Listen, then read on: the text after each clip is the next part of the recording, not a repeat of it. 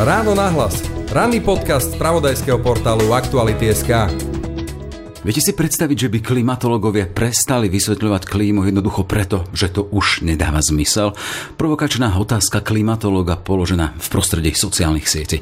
Kontext aj stúpajúca teplota oceánov a hodnoty, ktoré majú v úvodzokách zarobiť na turbulentné roky, kedy sa nebudú ani stíhať zapisovať klimatické extrémy, či tohtoročný marec ako druhý najteplejší v histórii, paradoxne vo fáze, keď ešte doznieval ochladzujúci vplyv javu La Niña, ktorý je opakom El Niño, a do tretice extrémne suchá zima, ktorá rovnako zarába na sucha, ktoré budú ešte väčšie.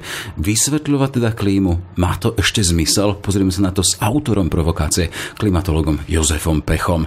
Je pondelok 17. apríl, počúvate podcast Ráno náhlas, moje meno je Jaroslav Barborák. Isto, stále je čo robiť, ale väčšinu práce urobí tvoja záhrada aj tak sama tak jej v tom nebráň. Dopraj jej voľnosť. Nechaj všetko zakoreniť, rásť a bujnieť. Zbav sa utkvelej predstavy, ako má vyzerať dokonalá záhrada, pretože burina je len otázkou perspektívy a tá najkrajšia zmes na svete je dielom náhody. Nechaj to na prírodu, nech si poradí. Viac inšpirácie pre tvoju prírodnú záhradu na Hornbach.sk Ráno nahlas. Ranný podcast z pravodajského portálu Aktuality.sk. Ešte raz teda pobláznená príroda a klimatolog Jozef Pecho zo Slovenského hydrometeorologického ústavu.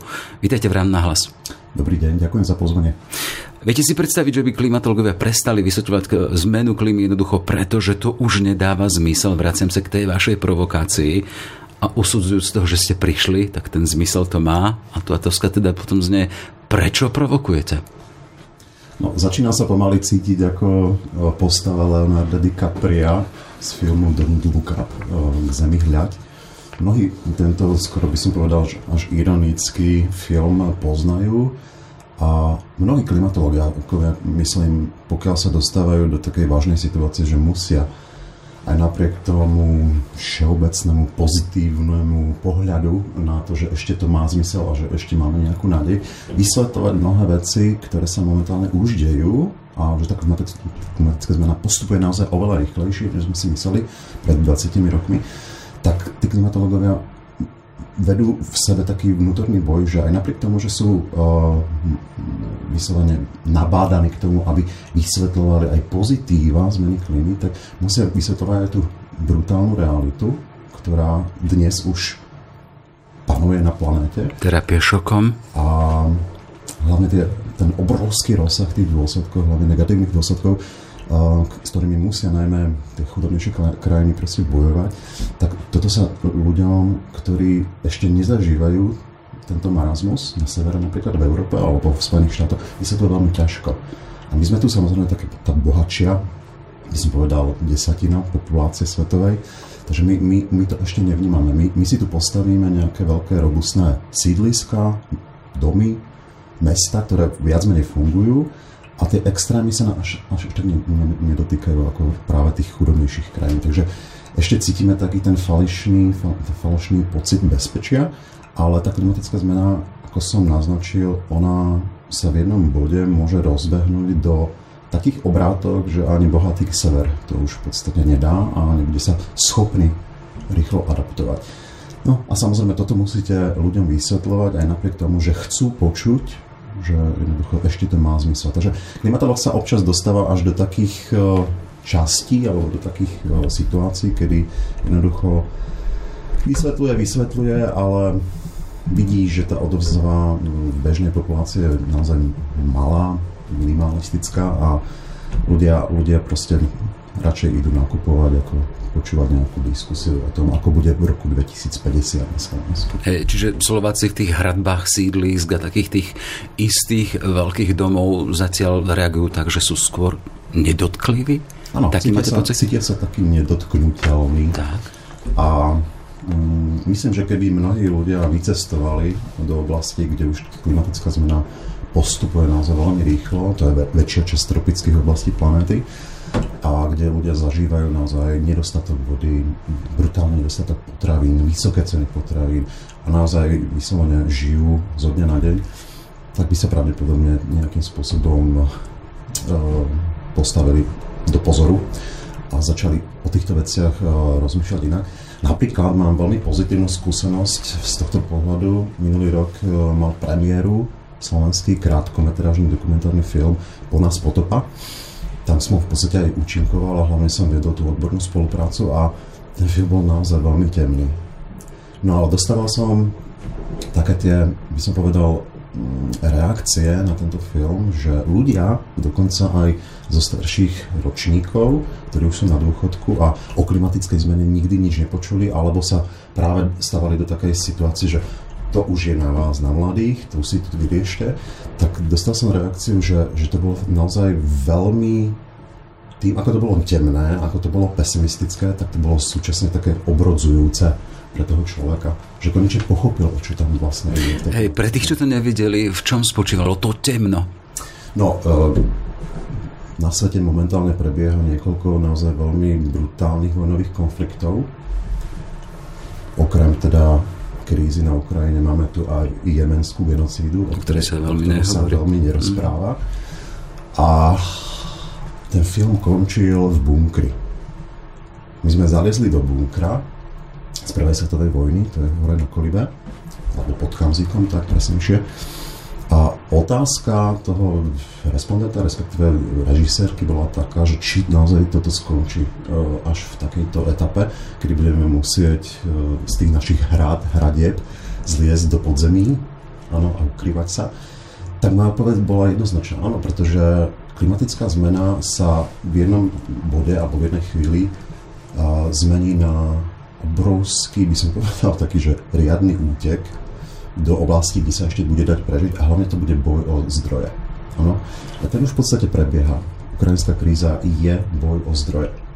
Jemen možno ešte nie, ale rvanská genocida v 94. To, bola, to bol konflikt o zdroje. Tam nešlo o etnicitu. No. To znamená, že naozaj v jednom bode tá klimatická kríza už bude pre nás predstavovať bod alebo situáciu, ktorá bude neúnosná a jednoducho nebude voda, nebude potraviny, tak ľudia jednoducho začnú riešiť svoju kritickú situáciu po svojom. Hej, ako keby zobrali zákon do vlastných rúk. No a môže to naozaj skončiť veľmi ošklivým globálnym konfliktom. V podstate veľmi pravdepodobne aj takto skončí. A tá temná atmosféra, tie temné predikcie, to už vidíte na horizonte, alebo je to niekde za rohom? Nemusíme sa pozerať dopredu, stačí nám história. Z histórie, ja som teraz spomínal rwandskú genocidu, ale tých konfliktov bolo oveľa viac. Z tej histórie poznáme naozaj konkrétne mm, príklady historických konfliktov, ktoré naozaj súviseli s klimatickou krízou, ktorá už v tom období nejakým spôsobom pôsobila na, na, na Zemi. E, väčšinou šlo napríklad o, o veľmi rýchle ochladenia po sopečných erupciách. No. V roku 1000 257 sa udiala na indonéskom ostrove no, Lombok, myslím, jedna veľmi veľká intenzívna sopečná erupcia, Mount Samalas. Bola to jedna z najsilnejších erupcií eh, za posledných asi 10 tisíc rokov. No a rok na to prepukol v Európe hladomor. Pretože jednoducho ochladil sa natoľko, že prišla veľmi tuhá zima, veľké množstvo snehu ten rok na to bola aj veľmi studená jar a, a leto, to znamená, nič sa neurodilo. A napríklad e, v oblasti britských ostrovov e, Londýn mal už v tom období nejakých 50 tisíc obyvateľov, možno trošku viac. Tretina obyvateľstva zomrela v priebehu roka na hlad, alebo od hladu. No, a samozrejme bol, boli tam aj konflikty. Takže toto bola samozrejme klimatická kríza, ktorá bola spôsobená konkrétnou sopkou. Mm-hmm ale my sa teraz rozprávame... A tá príčina, o... následok, to je vyslovene zachytiteľné, hej? A takýchto vecí bolo v histórii naozaj, tam sú konkrétne um, situácie, na ktoré sa dá pozerať. Slovenskí klimatológovia, respektíve historici k tomu vydali aj knihu uh, Klima v histórii alebo v dejinách. Je to fakt veľmi výživné čítanie a je tam veľké množstvo práve týchto konfliktov zachytených, ktoré naozaj súviseli s klimatickou núdzou krízou v tých konkrétnych situáciách. Takže a my sa teraz rozprávame o tom, že prichádza niečo, lebo tie klimatické krízy v histórii boli krátkodobé. To netrvalo dlho. To bolo rok, dva, maximálne 10. Teraz sa ale rozprávame o situácii, do ktorej ideme a ktorá potrvá tisíce rokov. No. Ten nábeh samozrejme toho oteplovania bude veľmi rýchly v najbližších 500 rokoch, ale tie následky budú trvať 10 tisíce, možno 100 tisíce rokov a naozaj to bude pocitovať celoplanetárny systém, to znamená aj oceány, príroda, biosféra. Áno. Pred zhruba asi 250 miliónmi rokov došlo na konci Permu k jednej veľmi podobnej situácii, samozrejme nie spôsobenej človekom, ale tiež tam bola veľmi podobná príčina, ako máme v súčasnosti oteplovanie, to znamená obrovská emisia oxidu uhličitého, následne metánu do atmosféry a došlo k obrovskému vymieraniu, ktoré trvalo zhruba asi 200 tisíc rokov. Vymieralo 98% druhov a čeladí, hlavne v mori. No a Zem sa spametávala, no aspoň tak nás naznačujú klimatologické a hlavne paleontologické analýzy, že Zem sa z tohto spametávala 10 miliónov rokov. Až po 10 miliónov rokov sa tá biosféra dostala do rovnováhy no, a začala sa opäť rozvíjať.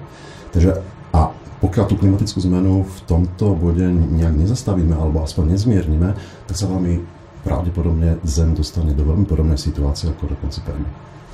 Hej, keď hovoríte vyslovene o tisícoch, sto tisícoch a miliónoch rokov, e, ten vek jedného života alebo jedného človeka je tak 80, 90, keď sa to teraz tak predlžuje. E, predsa len tá Zem a tie jej hodiny týkajú v iných v úvodzokách sekundách, ktoré idú na desiatky tisíc rokov. Čiže aj tie dôsledky toho, čo zažívame, tie, tie, tie sa projektujú desi ďaleko.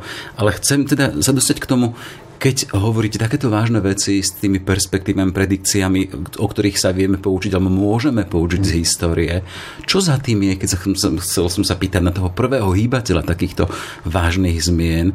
Vy hovoríte teda oxid uhličitý, hovorí sa o skleníkových plynoch, hej, ale čo je predtým? Čo to celé spôsobuje? Prečo to je takto?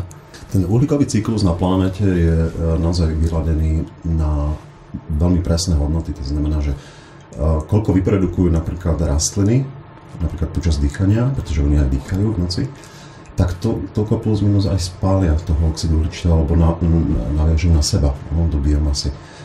Z dlhodobého hľadiska samozrejme ten oxid uhličitý produkujú aj sopečné erupcie, produkuje ho tektonika. No. On sa prirodzeným spôsobom recykluje v horninovom prostredí v oceánoch a tento cyklus až do príchodu človeka v podstate viac menej zažíval isté disrupcie alebo teda mm, poruchy, ale väčšinou sa to dostalo po veľmi krátkom čase opäť do, do rovnováhy. No a keď hovoríte o veľmi krátkom čase, spomínali ste pred chvíľou skúsenosť, alebo koľko 10 tisíc rokov sa dostávali. Áno, áno. Kým, keď Z toho geologického hľadiska to bolo v podstate moment. Áno. No ale v minulosti Zem e, nebola až tak úplne vyladená, pretože všetko to spôsobilo, respektíve všetko to mm, stabilizoval život, biosféra, oceány. Takže pred napríklad ešte nástupom e, karbonu, respektíve Kambria, pardon, toho prvého oddelenia alebo úseku prvohôr, tak Zem tam naozaj išla od jedného mantinelu k druhému, od jedného extrému k druhému. Tam boli veľmi vysoké koncentrácie oxidu uhličitého. Rádovo sa bavíme o 5000 ppm, teraz máme 400 ppm. Mm-hmm. A boli tam také, také mm, vyslovene cykly, kedy planéta nemala 15 stupňov globálnu priemernú teplotu, ale 50. No? Naopak bola, bola teda aj na pomerne dlhé obdobie, nejakých 700 miliónov rokov, úplne zamrznutá. To znamená, tropické oblasti boli pokryté ľadom. No, tzv. obdobie tzv. snowball, teda snehové gule. No a tento uhlíkový cyklus, tým ako prišiel život, um, tak sa v podstate zastabilizoval, pretože život prostredníctvom fotosyntézy dokáže značné množstvo oxidu uhličitého naviadzať do horninového prostredia No a človek prišiel, objavil zdroje, ktoré viac menej pripravili mu rastliny a biota celkovo za milióny rokov, pretože množstvo, množstvo, veľké množstvo tohto oxidu uhličitého, ale teda aj iných plynov, ako napríklad metán, sa uskladňoval cez hnilobné procesy, cez rozklad do ropy, do zemného plynu, do uhlia. No a to sú samozrejme energetické suroviny, ktoré sme objavili zhruba pred 200, 200 rokmi a ušetrili nám kopec času kopec práce, pretože spálením napríklad jednej tóny ropy ušetríte zhruba z 50 tisíc eh, hodín ľudskej práce. To znamená, že práve tieto fosilné paliva a je to úplne logické, že sme išli takýmto spôsobom, nám nielen ušetrili prácu, ale zrychlili progres vo všetkých oblastiach života. A prišla veda, hej. takže na, na tom sme vyslovene postavili túto civilizáciu. No len tým vedľajším efektom toho, že ten progres spôsobil náraz počtu obyvateľstva na planéte, spôsobil, že sa dožívame priemerne dlhšieho života, alebo dlhšieho veku. Dlhšieho veku tak spôsobil aj to, že ľudia jednak bohatnú a môžu si dovoliť viac jednak kupovať, ale aj viac spotrebovať energie.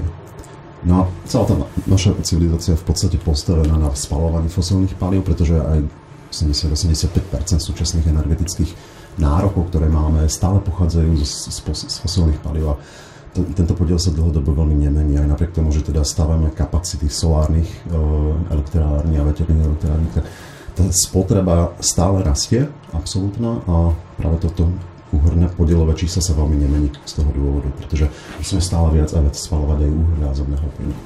Pretože nám je viac, sme bohatší a chceme viac. Hej? No a tým vedľajším účinkom, alebo teda takým side produktom eh, toho nášho fungovania na planéte, pretože sme zatiaľ neobjavili nejaké perpentum mobile, ktoré by nám vyslovene zo vzduchu vyrábalo energiu, tak jednoducho spalujeme viac, viac a uh, oxid uhličitý, ktorý je priamým produktom spalovania a niekedy teda aj metán, sa dostávajú do atmosféry, no a my vieme, že ako náhle sa zvýši jednoducho saturácia týchto plynov v atmosfére, tak generujú väčšie množstvo tepla. To je v podstate zmerané v laboratórii, dokážu to zmerať aj družice, dokážeme to zmerať priamo zo zemského povrchu, že to tak je. Ano. To znamená, že Zem sa otepluje, väčšie množstvo prichádzajúceho e, priamého slnečného žiarenia, ktoré sa transformuje na zemskom povrchu, či už na povrchu pevnín alebo oceánov, na teplo. Vy to cítite vždycky, keď e, chodíte po slnku. Takže priame slnečné e, žiarenie vám zahrieva pokožku, cítite teplo. Tak toto teplo sa potom uvoľňuje do, do atmosféry alebo sa absorbuje, povedzme, do vody a tam sa akumuluje. Hej? A tie skleníkové plyny si teraz môžete predstaviť ako obrovskú deku, pri ktorej stále vyšších koncentrácií tá, tá deka hrubne, to znamená, ako keby ste sa viac a viac prikrývali, to znamená, produkujete, teplo, ktoré produkujete, v podstate sa uh, u vás uskladňuje, hromadí a v, jednom, v jednej chvíli sa začnete napríklad potiť. Ano? Tak toto funguje v atmosfére, veľmi analogicky. Takže uh, tým priamým dôsledkom je to, že planetárny systém pomaličky, ale veľmi, by som povedal, dlhodobo a stabilne naberá viac tepla do seba. A toto sa potom prejavuje v tom, že celý ten systém, hlavne teda prúdenie v atmosfére, vzduch, búrky, aj morské, morský príboj. To všetko má viac energie. A tým, že to má viac energie, tak dosahujú sa pri určitých extrémoch väčšie, by som povedal, vychýlenia z určitého priemerného stavu. To znamená, to sú extrémy, ktoré už priamo potom pocitujeme aj my, pretože prinášajú škody. No. Napríklad e, celkovo sa vie, že pri oteplení o 1 stupeň Celzia, čo už zažívame dnes, tak e, priemerná letná búrka vyprodukuje asi o 15% viac zrážok. To znamená, že je tam potenciál na to, že tá zrážka, ktorá spadne z tej búrky, môže spôsobiť väčšie povodne. Ano. Rastie aj intenzita toho, toho dažďa, to znamená, tá, tá búrka tým, že je aktívnejšia, má v sebe viac energie, tak spôsobuje prudší návalový dážď, to znamená, že tá erozívna schopnosť toho dažďa je vyššia než pred povedzme 50 rokmi. Mnohé z týchto búrok, hlavne tie supercely, môžu napríklad vyprodukovať tornáda. To sú ďalšie uh, extrémy, ďalšia taká by som povedal, ďalší energetický level tých búrok, ktoré dokážu potom v konkrétnych situáciách napáchať veľké škody. Ne? Spomeňme si, čo sa odohrávalo v 2021 na Morave. A to, bolo, to bola situácia, ktorá mnohých prekvapila. Nehovorím teraz, že teda každý ďalší rok bude prichádzať podobné tornádo, predsa len to bola situácia Vizmajor, ale je veľká pravdepodobnosť, že v budúcnosti budeme konfrontovaní aj s takýmito situáciami. Ilustrujeme to, čo zažívame aktuálne. To už sa deje nielen vo vzdialených e, svetadieloch Amerika alebo teda Indonézia, ale zažili sme, spomínate napríklad tú, tú Južnú Moravu, vidíme, aké dažde a, a aké počasie zažívame aktuálne napríklad Vianoce. Bol som na Orave, Orava, ktorá bola vždy povedz nad tým, koľko tam bolo snehu, tak na Vianoce som zažil to, že na dvore kvitli sedmokrásky a sneh bol iba vzdialený kde si na kopci, kde bol umelý zasnežený na zjazdovke. Nedávno vyšla taká tá súhrná správa toho svetového medzivládneho panelu o zachovaní klímy, ako sa to bola presne, o, pre zmenu klímy a pre zmenu klímy a tam sú zachytené aj vyslovene kvantifikované veci, v akom štádiu sme a keď vy hovoríte teda 1,1 aktuálne, tá hranica 1,5 a tam sa hovorí aj o vyšších hodnotách, kam smerujeme. Čo sa dá spraviť preto, aby sme to jednoducho neprešvihli? No, úplne jednoduchá vec. ono nie je to až tak úplne jednoduché, jednoducho sa o tom rozpráva, ale použijem jednu analogiu z histórie. V roku 1985 e, došlo k tomu, že sa objavil jeden veľký problém, ktorý sme opäť spôsobili my, a to bola ozonová diera. No, ona bola pozorovaná už na konci 70. rokov a ten problém v priebehu 80. rokov dosť eskaloval a hrozil, že teda používanie freónov, ktoré bolo vtedy naozaj povolené, tak môže sa dostať až do toho štádia, že zredukujeme úplne celú ozonosféru a to by bolo veľký prúser nielen pre nás ľudí, ale predovšetkým pre planétu, pre život. My sme museli sa uchyliť do morí, minimálne do 10 metrovej hĺbky, aby sme sa neuškvarili. To nie, už nie len tie bunkry, čo ste spomínali v úvode. Mhm. Museli by sme absolútne zmeniť úplne všetko od základu. No nakoniec sa to e, ako vyriešilo, pretože tá vedecká komunita, ale aj politici sa ich to tak vystrašilo tá situácia, že jednoducho v priebehu asi troch rokov sa schválil Montrealský protokol v 87. roku a plošne sa zakázali freóny používať. Tam sú samozrejme aj iné látky, ja to teraz veľmi všeobecne hovorím, že to sú to freóny. No a ozonosféra sa začína už obnovovať. Už to nie je až taký veľký problém, tá ozonová diera sa stále opakuje nad Antarktidou, ale už sa zaceluje. Už sa naozaj pozoruje, že sa začína zmenšovať. Čiže vidíme efekt Áno. opatrení. Tá, tá globálna mm-hmm. spolupráca v 87. to bol ukážkový príklad, uh, ako by sme sa mohli prípadne dohodnúť aj v prípade klimatickej zmeny.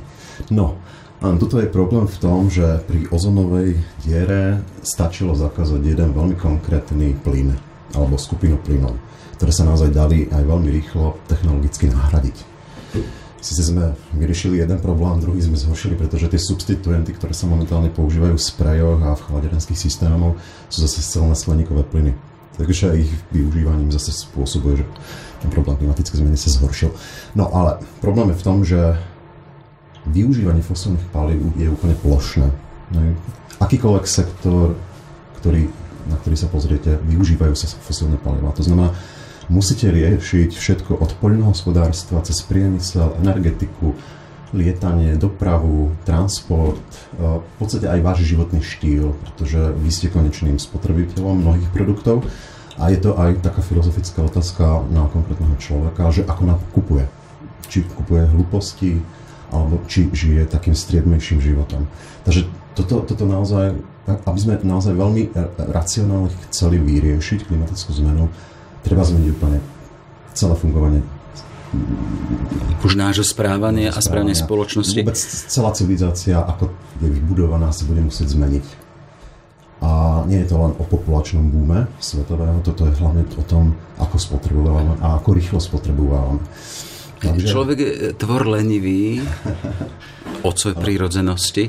Chcem sa spýtať, či sme v tej situácii a v takom stave, takom výkričníku, keď sme tu na úvod hovorili, teda, či má alebo nemá zmysel o tom hovoriť, ale teda, že tá celospoločenská zhoda a globálna zhoda na tom, že musíme zmeniť svoje spôsoby, je nevyhnutná na to. Je, je nevyhnutná a momentálne sa nachádzame v takom trošku by som povedal, že až apatickom štádiu, kedy väčšia populácia na niečo čaká, na rozhodnutie povedzme politikov o tom, ako budeme postupovať. Ešte tí zase politici riešia svoje záujmy a častokrát sa tam dostávajú ľudia, ktorí o klimatickej zmene nevedia skoro nič. Ano.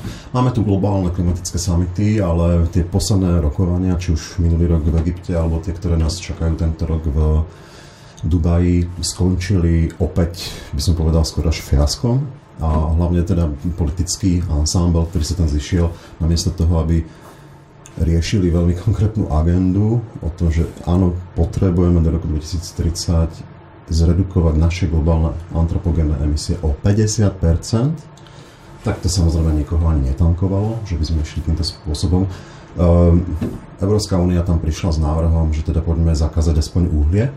No lenže Európska únia si to predstavuje veľmi jednoducho, že uhlie je stále veľmi, som povedal, kľúčový zdroj a keď sa pozriete potom do tých energetických návrhov, čím to Európska únia chce substituovať, teda nahradiť, tak je to zemný plyn, čo je ďalšie fosílne palivo, ktoré sa bude využívať minimálne do roku 2060-70. Takže mm, toto sú také tie riešenia ako pes na, na oko. Hej, vy hovoríte, a teda ten mílnik 2030, kedy by malo prísť k nejakej dohode, aby sa urobil nejaká zatiahla ručná brzda, aby sme mali konkrétnu predstavu, keď hovoríte o tých antropogénnych emisiách, teda to škodlivé, čo sa odparuje z človeka jeho činnosti, čo by sa malo konkrétne zmeniť z pohľadu ľudí, ktorí sa vyznajú, vedcov, ktorí analizujú javy, aby sa tá planéta zachránila, aby tu bolo ten život no, žiteľný. Teraz odhľadneme od politikov, ktorí v podstate ja, to, ja, by som, robia kompromisy. No? Vysvetlil by som to z inej stránky, čo je samozrejme... Uchopiteľné veci, keby sme... Ľudia, mm-hmm. ľudia sú naozaj dosť pohodlní, takže mm-hmm. takýmto spôsobom to asi nepovedia, ale toto by naozaj fungovalo úplne najlepšie. Znižiť absolútnu spotrebu čohokoľvek, všetkého. To znamená od eh, produkcie notebookov, iPhoneov, všetko, čo vidíte. No. A čo v tých notebook, notebookoch a tých veciach, čo je škodlivé? Čo, čo je to, čo... Potrebujete energiu na to, aby ste to vyprodukovali. Toto sú veľmi jemné, čisté materiály, ktoré sa musia vydolovať vyslovene zo zeme. A aj tá technológia ich produkcie si vyžaduje veľké množstvo napríklad uhlia. No. To znamená, že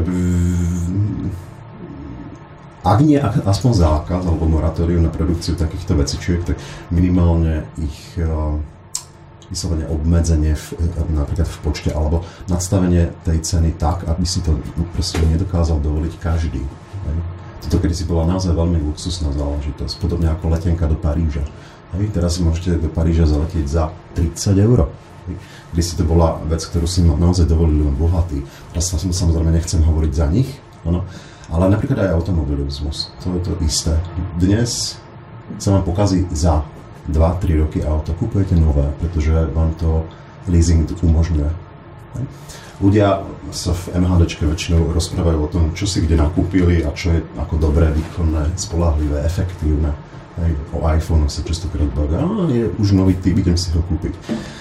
Viete, to mi chýba taká tá racionalita v tom uvažovaní tých ľudí, lebo keďže nevidia čo ich aktivity spôsobujú a nevidia tú dramatickosť tých zmien, tak si akurát tak veľmi ťažko môžu spojiť to, že keď si kupujem 10 krát, teraz sa trošku preženiem, 10 krát za 5 rokov nový iPhone alebo telefón, smartphone, takže to naozaj zdvihne tú hlavinu oceánov o konkrétne centimetre. Toto si jednoducho mnohí ľudia dokážu spojiť. Aby sme dali do kontrastu, pán Pecho, keď vy hovoríte, poďme k asketickejšej forme existencie na tejto zemi, čo je za argument, keď hovoríte to dramatické pred nami? Čiže keď by ste dali ži asketickejšie, aby si sa vyhol čomu?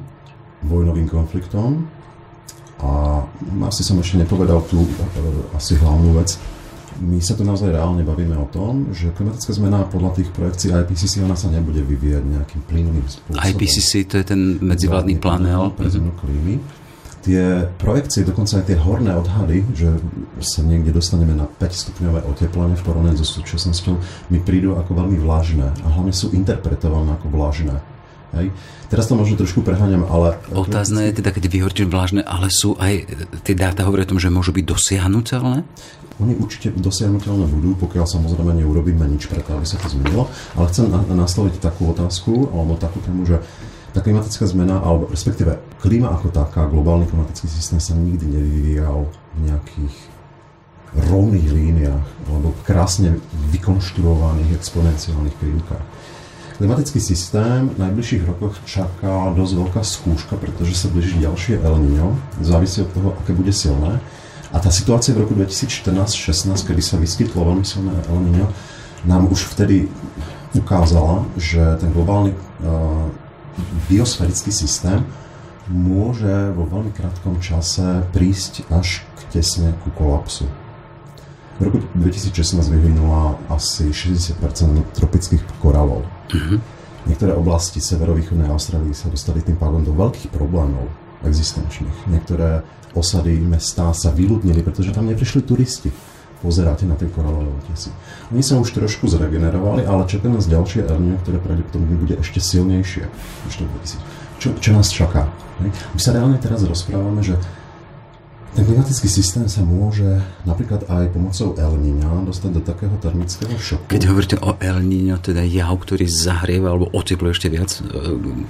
To je zmena v podstate prúdenia povrchových, povrchových prúdov v Pacifiku, v Tichom oceáne a tým, že sa tam preskupí, nechcem ísť do technických detailov, preskupí toto prúdenie, tak na veľkej časti tropického Pacifiku sa zvýši teplota o 3 až 4 stupne Celzia. A to sú milióny štvorcových kilometrov, ktoré keď si prerátate, tak naozaj majú tendenciu veľ, vo veľmi krátkom čase, je tam asi 6 mesiacový odstup, ovplyvniť aj globálnu teplotu. To znamená, že navyšuje a zahrieva nielen oceán, ale samozrejme samozrejme atmosféru. Keď sme spomínali laníňu, ten opak, keď sa to, to ochladza, áno, tak, len ten kontrast, keď mi tam hovorili, že aj za tej laníňa sa ten stav alebo teplota globálna oceánov zvyšovala alebo zvyšuje. Ano. To sú také vykričníky teda to. Áno, kedy si platilo, že laníňa predstavoval naozaj veľmi výrazný skok smerom ku chladnejším podmienkám. Teraz tým, že sa postupne otepluje, tak aj tie pomerne silné lanine sú dnes teplejšie, než kedy si boli El Niño. No. Postupne sa to vyrovnáva ako keby. No ale, aby som sa ešte vrátil k tomu o, termickému šoku, ten klimatický systém sa nebude vyvíjať ako nejaká, povedzme, že lineárna krivka pri napríklad e, narastie teploty, ale môže vo veľmi krátkom čase zažiť tzv. kaskarový efekt, to znamená, tie ochladzujúce prvky v tom klimatickom systéme jednoducho nebudú fungovať a globálna teplota sa nezvýši o 1 stupeň ďalších, ja neviem, 30 rokov, ale zvýši sa o 1 rok, na, za 1 rok a o 5 stupňov povedzme za 20 rokov. A on sa už do tej pôvodnej uh, situácie ne, nevráti. To znamená, nemá takú tendenciu správať sa ako nejaký oscilátor. Alebo vráti v sekunde. Teda tých... my, sa, my sa do tých uh, situácií, ktoré nám teraz kreslia, tie veľmi pesimistické scenáre o oteplovaní môžeme dostať v priebehu veľmi krátkeho času. A Uh, tuto, keď už by som mal argumentovať konkrétnymi vecami a ľuďom, ktorí tomuto nerozumejú, že prečo by sa mali uskromniť, no pretože hrozí, pretože no, povedzme o 20-30 rokov sa môžeme dostať do situácie, kedy všetky adaptačné stratégie môžeme zahodiť, pretože to, čo som momentálne spomenul pred chvíľou, na to nemáme adaptáciu napísanú. Nikto. Žiadne mesto ani žiadny štát. Keď sa oteplí o 5 stupňov za 20 rokov, to bude katastrofa pre svet. Takže tu sa bavíme o tom, že druhá polovica tohto storočia bude pre život naozaj už veľmi ťažká. Globálna civilizácia, ako ju poznáme, pravdepodobne už nebude fungovať, respektíve nebude existovať tropické pásmo medzi obratníkmi bude neobyvateľné, či už budete na oceánoch alebo na pevninách, tam sa ne, jednoducho nebude dať prežiť. Nebude tam voda, nebude to tam potraviny. No a tých 12 miliard ľudí, ktoré sa projektujú na druhú polovicu tohto storočia, sa budú tesniť okolo polov. Mm-hmm. sa budú dať ešte prežiť. Vy hovoríte o stave, ktorý bude. Mohol by byť? Alebo platí no, to vaše konštatovanie, že bude?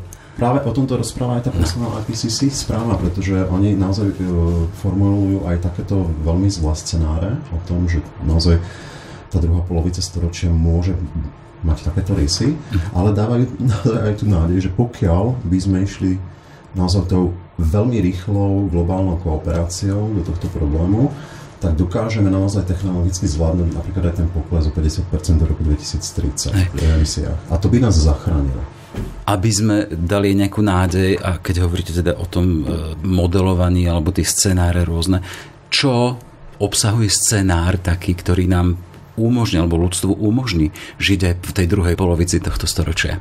Konkrétne veci, ktoré si vieme predstaviť. No, aj politici, ktorí vybrali rozhodnutia, aby ten život bol žiteľný na No, začnem už tou vetou, ktorú som naznačil, alebo vecou, ktorú som naznačil, absolútne rýchly pokles spotreby všetkých druhov materiálov, všetkých druhov tovarov a služieb a ísť vyslovene, by som povedal, tou minimalistickou cestou. Po ďalšie, okamžitá transformácia energetického systému a energetických, energetického sektoru.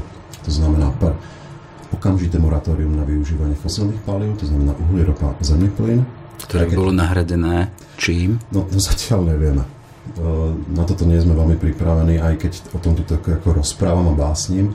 Minimálne by sme mali začať tým uhlím, ktoré sa ešte nahradiť dá. No. Ale ropa sa už veľmi nahradiť nedá, pretože to je nielen energetická surovina, ale používa sa aj v chemii, v chemickom sektore, v chemickom priemysle na veľké množstvo rôznych vecí, plasty, no, hnojiva a tak ďalej. Takže e, ropu až tak veľmi jednoducho nahradiť e, nedokážeme zatiaľ. A samozrejme, môžeme, môžeme ten energetický sektor preladiť na práve tie obnoviteľné zdroje, ale Zase je tu zase problém v tom, že tie energetické kapacity musíte zase vybudovať a to stojí ďalšiu energiu. No? Spalovanie práve tých fosilných palív. Takže každý, každý veterný mlyn alebo každý solárny panel Jednoducho tam sa spotrebová ešte tá stará energia. Jasné. Čiže radikálne zníženie spotreby, e, prechod... Radikálna e, prerod energetického, energetického sektora. Niektorí hovoria samozrejme aj o tom, že by sa mala aj populačná krivka minimálne stabilizovať globálna. My už samozrejme nerastieme tak rýchlo ako pred 20 rokmi, ale stále je tam globálny nárast populácie sveta, takže um, celkovo treba povedať hlavne aj to, že nemáme tu len klimatickú zmenu, ale stále väčšie množstvo ľudí viac a viac tlačí na zdroje a dochádza k vyslovene k plošnej devastácii krajiny. Hej? Tá krajina e, na zmenu klímy reaguje takým nie najlepším spôsobom, najmä aj kvôli tomu, že v podstate sme zdecimovali lesy na planéte veľmi výrazne. E, ohrozujeme a zdecimovali sme aj pôdu, ktorá sa stáva takým, by som povedal, nefunkčným systémom a už nie je schopná ani zachytávať uhlí veľmi. Takže aj ten spôsob, akým pristupujeme k využívaniu krajiny, by sa mal radikálne zmeniť. Toto je ďalšia taká... Hej, ten, tá súhrná správa, len taká zaujímavá vec, teda tá obsahovala, keď hovoríte o zachovaní pôdy, tam hovorí, že aby to bolo nejakým spôsobom žiteľné, tak na úrovni 50 až 70 keď hovoríme o pôde, o zachovaní. Možno, že sú tieto percentá aj trošku vyššie, lebo mm-hmm. napríklad len v Európe sa za posledných asi 50-60 rokov znížil obsah uhlíka asi o 50 ehm, Môžu byť tieto čísla samozrejme v jednotlivých regiónoch odlišné, ale napríklad Panovská nížina alebo Panovská oblasť, do ktorej spadáme aj my, tak tam sú tie hodnoty naozaj pomerne vysoké. Takže my by sme v podstate mali vrátiť pôde tú pôvodnú štruktúru, chrániť ju, hej, nedevastovať ju. A tým pádom by v podstate ona začala pôsobiť ako buffer aj na naše antropogénne emisie, pretože by veľmi rýchlo začala zachytávať uhlík. No, a to je obrovská banka, tam sú veľké rezervoáre. Ne, len zacitujem, klimatické systémy, ekosystémy a spoločnosť sú vzájomne prepojené a teda to efektívna zároveň aj spravodlivá konzervácia a ochrana približne 30 až 50% rozlohy pôdy, sladkej vody a oceánu môže zabezpečiť zdravú planétu. Áno, áno. Čiže pôda, uh, oceány. Teda aj oceány sú v dosť alarmujúcom stave zatiaľ, alebo dostali, dostali sa tam najmä kvôli našim činnostiam, či už je to rybolov alebo chemické znečistenie. Takže aj v oceánoch je obrovský, obrovský potenciál a keby sme ich začali chrániť vo väčšom množstve a hlavne nespôsobovali také škody, ako spôsobujeme momentálne, tak opäť prinavrátiť ten systém morských ekosystémov do pôvodného stavu a potom začnú fungovať, takže tú zmenu klímy môžu veľmi rýchlo vyslovene zdecimovať a zmierniť. Takže my, my takýmto spôsobom ohrozujeme jednotlivé systémy na planete. Nie je to klimatická zmena, ktorú spôsobujeme. Takže ohrozujeme a devastujeme pôdu, devastujeme lesy a oceány a toto sú všetko potom zdroje uhlíka, ktoré nám zatiaľ ten problém s klimatickou zmenou len zhoršujú. Veľmi dobrým príkladom je metán, pretože metán v posledných 5-6 rokov vyslovene vystrelil uh, v emisiách, lenže nie je to spôsobené len človekom samotným, pretože tým, ako ohrozujeme jednotlivé ekosystémy, ako ohrievame planétu, tak ten tam sa dostáva uh, do atmosféry aj z tých prírodných zdrojov.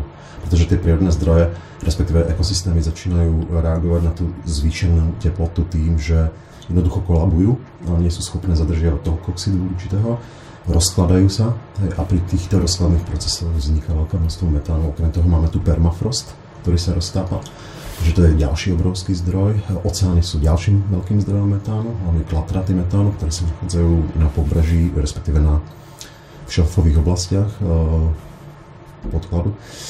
Takže toto sú, toto, sú, toto sú procesy, ktoré sú umocňované, um, zosilované priamo klimatickou zmenou, ktorú spôsobil človek a tie ekosystémy jednoducho takýmto dosť stresovým spôsobom teda reagujú na tú zvýšenú teplotu tým, že napríklad vypúšťajú väčšie množstvo metánu. Čo vám dáva nejakú nádej, alebo čo vás vytiahne z možnej depresie pri štúdiu takýchto dát a takýchto e, projekcií toho, čo môže byť? Možno Lebo takýto... nevyzeráte na negatívne naladeného človeka. Možno aj takýto podcast, že si ho vypočuje zase niekoľko ďalších ľudí, nových ľudí, ktorí opäť uh, možno trošku viac otvoria oči a budú trochu racionálnejšie uvažovať o, o tom, čo máme robiť práve preto, aby sme e, tú planetu zachovali v tých pôvodných ži- obyvateľných rysoch. Mm-hmm. Takže už minimálne aj to, že sa o tom rozprávame, samozrejme mi dáva nádej, že je o tú tému, tému určitý záujem, je stále záujem aj napriek tomu, že si myslím, že to nedáva zmysel, že je záujem o to vysvetľovať to stále dokola. A prichádza nová, no, povedzme aj generácia klimatológov, ktorí sa k tej téme už e, stávajú možno trošku inak. Uh, sú schopní uh, tým, že v tej klimatickej zmene alebo klimatickej kríze už vyrastali, tak sú možno schopní lepšie reflektovať tieto problémy, možno aj viac ľahšie vysvetľovať a sú možno to trochu aj tak viac naladení pozitívne, pretože vidia, že keď človek kooperuje alebo spolupracuje a keď prichádza s novými myšlienkami, teraz nemyslím len technológiami, tak je možné ten um, problém riešiť pomerne rýchlo a efektívne. To sú už ľudia, ktorí sú možno trošku na inej som povedal, vlnovej frekvencii. A to už vidíte medzi kolegami mladšími, hej? Áno.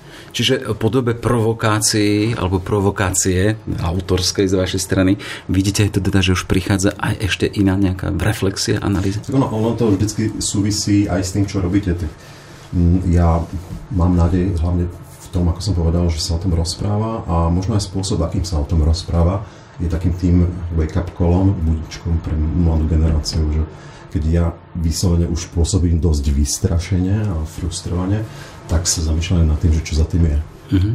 Ale predsa len hovoriť ľuďom, teda buďte asketickejší v úvodzovkách k prístupe k životu, k tomu, čo nakupujete. No, Máte ten pocit takého, že ste, som tu prorokom a som nie, pripravený nie, nie, nie. položiť život za to moje presvedčenie? Asi, asi položiť život možno aj áno, ale určite nie som v pozícii proroka, mm-hmm. pretože nemám žiadne vidiny alebo vízie, ktoré by súviseli s tým. Proste pracujeme s dátami, súdovými dátami, ktoré o ničom hovoria, sme z toho dosť skľúčení, pretože tá situácia je veľmi dramatická a ešte len dramatická bude. A to, čo sme si zažili počas covidu, to bol len taký fakt, že odtieň toho, čo nás čaká. No a nádej mi dáva hlavne to, že, že naozaj možno aj spôsob, akým sa o tom rozprávame teraz, tu, uh, je tým najlepším spôsobom, ako to môžem povedať. Teraz nie, že by som si teda prihriaval nejak, e, nejaké body k sebe, ale moja životná skúsenosť je asi taká, že mnohé veci, ktoré sa udiali aj v súvislosti s takouto popularizáciou, boli vždycky to najlepšie, čo som mohol urobiť. Hej.